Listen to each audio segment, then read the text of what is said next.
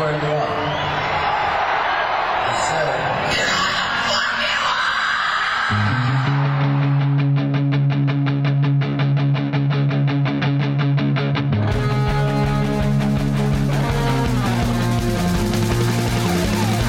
This is Appetite for Distortion.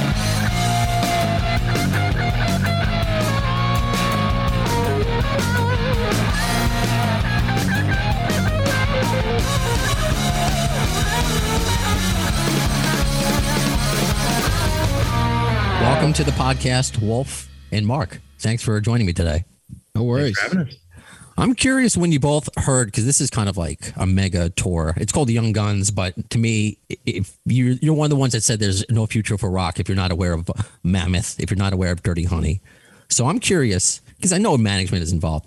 But when was the first time Mark heard Wolf's music? And Wolf, what's the first time you heard Mark's music? And what was your reaction? Do you do you recall? I heard obviously I think everybody heard the distance first. Um but my booking agent made me aware that, you know, this this record from Mammoth was coming and make sure it's on your radar and um it was obviously it, it was really the the big moment was seeing him do it live and that was when I was like, wow, you know, it's um this is a real thing. He's extremely talented at all the instruments he plays, but but most importantly, he's a really really badass singer, and um, there was an immediate respect and appreciation for for what he was doing. What yeah, about you, I? I had known Dirty Honey as that badass band that uh, went number one without a label. Hmm. um, and so that immediately made me want to check them out. And I had their EP. Um, and then we had done some uh, radio festivals together. And so to finally see them live and to see how amazing they were live and how awesome of a of a singer Mark is live, it just kind of immediately was that that that sort of kinship there formed. And then we did a show in uh, Columbia and uh, Columbia, South Carolina, and then that's how this kind of steamrolled into this. Okay, cool. I mean, obviously there's a musical connection, but when you're on tour together, you got to be like a brotherhood, even if it's different bands, it's co-headlining. So Yeah, no competition here. This is certainly a like a family ordeal, and at least in my opinion. I agree. I agree. well, like a family, because I I'm the oldest of four. I have three little brothers, and even at this my age, 38, I like to tease them, or I even know I love them. Do do you foresee, you know, some some fun pranks? No, nothing too crazy, but uh, you know, sticking the hand in the warm water kind of thing to Mark. Pranks, Oh God. Pr- pranks, man, uh, not really. I mean, I'm I may be foreseeing some some jamming at some point, but uh, other than that, I don't know. I don't know. I really don't know what your like nightlife. Um, I, I don't. I don't know what your. You, you know what I mean? I don't know what what you like to do at night yet. So that would be to see. You know, when we're in Reno or something with a night off, uh, Yeah. what are we going to be up to? I have no idea. Nice. Well, I guess you guys will soon find out.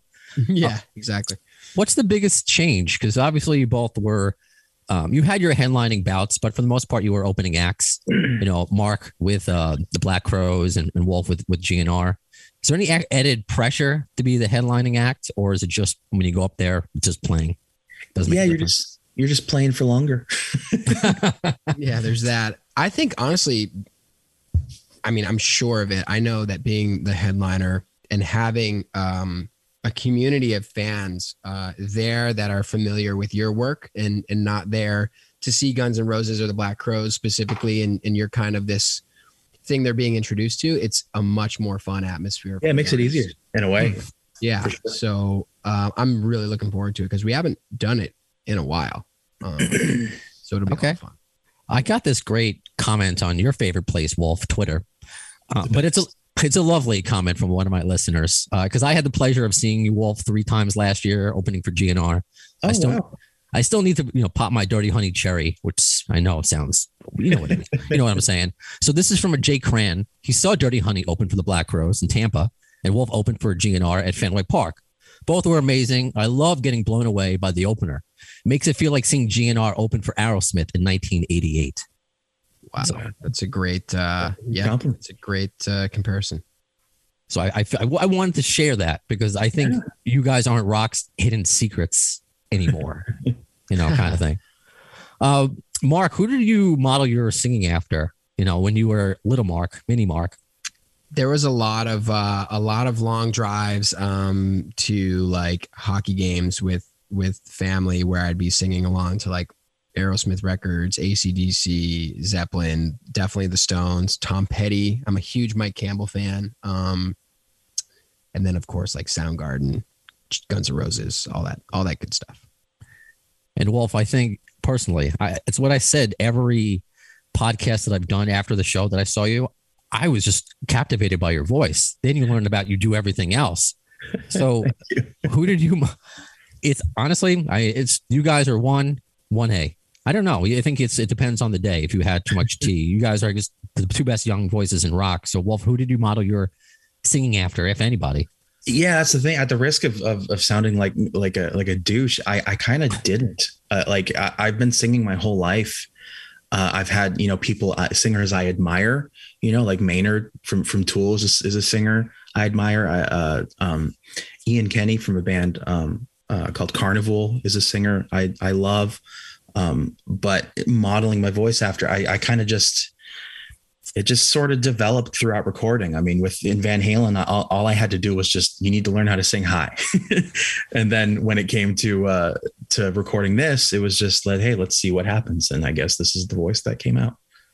What were the because you mentioned because you um, Wolf you came out you both came out with two new, two uh, new singles or I should say a new video and a new single Epiphany. Um, what made that the right song to put out lyric video to?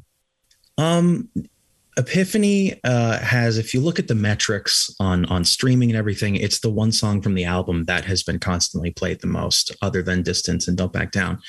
And uh, um, in my opinion, uh, sound wise, it's sort of the the melodic core of what the band represents. You know, if you were to say like, "Hey, what does Mammoth sound like?" You throw that song on. Um, so it just seemed like the right the right pick for the next single. Okay. And Mark, what about the another last time your single? Can you tell us about that? It, it's pretty hard. Yeah, I think um, I think it just it was the obvious um, single, and it had to be done at the right time. I think uh, you know artists that we appreciate um, do a lot of different styles, and they can do all those styles well, and and so long as it's authentic to the artist, I think um, you know it'll it'll be successful. But we wanted to before COVID release a song as a single called Heartbreaker, which was a little bit more melodic um, and less heavy. And COVID sort of derailed that entire thing. Um, and so now that we're at this point, third single of this record, we we you know we're ready to go with uh, a more bluesy ballad, soulful tune. I love it. And it, great song, absolutely great song to both of you, Epiphany. But I again, I had the privilege of seeing Epiphany live three times, uh, but I missed out because the shows I went to were Hershey Park, your first show, then Baltimore, and uh, my kind of my home base, uh, New Jersey. I was in um, Baltimore too, actually. Come to think of it. Okay. All right. Well, you didn't say hi. I guess we didn't know each other, so I won't be offended. It's fine. Uh, so obviously, I missed out at the end of the tour, Wolf, when you did Paradise City at the end. If you know the name of the, heard the name of the podcast, Appetite for Distortion, I use six degrees of GNR bacon, you know, depending upon. I mean, you guys are obviously pretty uh, one degree, but I, well, I'm, I'm curious if you had your choice because it's great to end a show with, but if you had your choice to go up there and and jam with Guns N' Roses in another song, do you have a favorite? Is there something that you would have liked to uh, play should this happen again? I don't know. Paradise City was kind of that was okay. Uh, it was perfect, man. I couldn't ask for for anything else. Okay, I'll take that as an answer. Absolutely. again, I'm a little bitter that I missed out on it, but still. Uh, Mark, how was opening for, if you don't mind me asking, Slash, and then now going from that, did you learn anything to now being a headliner from that band? Um, yeah, I think you know, especially seeing Slash backstage, he's always got a guitar in his hand, and he's really passionate about writing and performing music clearly. Like he the guy does not stop. He's already out on the road again. Um so and he's he he loves doing it. And uh so long as that's your motivation passion i think uh that's a, a life lesson you can take with you forever um just do do what you're doing for the right reasons and and hopefully you know god willing you'll have success but yeah the passion's got to be there right on all right, so I know uh, you have to move on to your next station. Tour kicks off uh, February 20th. I'll see you in my neck of the woods, either Webster Hall or Starland Ballroom, however, how, how much how far I want to travel. Uh, thank you both for your time. I hope we get to do this again.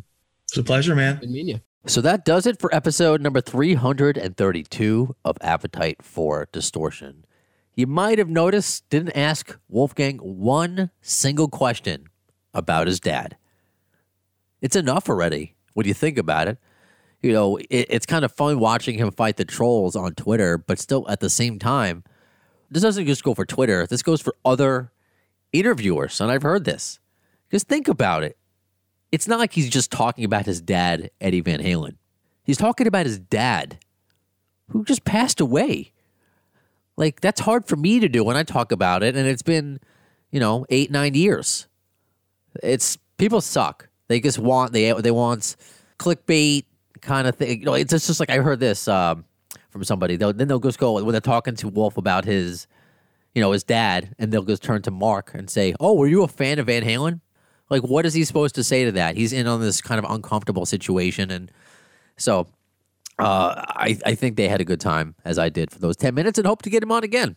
Also, I don't know if you realized, um, I wasn't feeling very well during those 10 minutes. I had a battle a little bit, and I didn't find out until after, as I'm recording this outro, that I have COVID. I'm okay, mild symptoms. Uh, it was just the day I recorded this for about like 12 hours. I just, all I wanted to do was sleep, had a bit of a headache. Um, feeling much better the next day after I slept some stuff out, but the at home tests say different. I'll live, put it that way. So I don't know. I was like watching back on the YouTube um, version of this episode. I'm like, I look rough. But at the same time, I, I'm on the way of getting my tooth fixed from that car accident a few weeks ago, if you, if you remember. Uh, so I no longer look like Lloyd Christmas from Dumb and Dumber. Anyway, friendly reminder to follow us on Twitter at the AFD Podcast, Facebook, facebook.com slash the AFD Show, Instagram, Appetite for Distortion. Please give us a like and subscribe on our YouTube channel, uh, the AFD Show, or just search for Appetite for Distortion. Almost daily, I'm putting up highlights of the episode. So if you don't have the time to listen to, I mean, yeah, this was a short episode, but the ones that are like an hour, you know, even a half an hour, I try to break down some of those fun clips, the the highlights of the show uh, for you to you know enjoy on on YouTube. Uh, so anyway, the next guest most likely will be Cliff Compton, professional wrestler. He was known as Domino in WWE, and he loves Guns N' Roses so much so that's part of his ring gear. Cliffy don't surf. We'll get more into that next episode. So when will you see that? In the words of Axl Rose concerning Chinese democracy, you'll see it I don't know if soon is the word. No! No!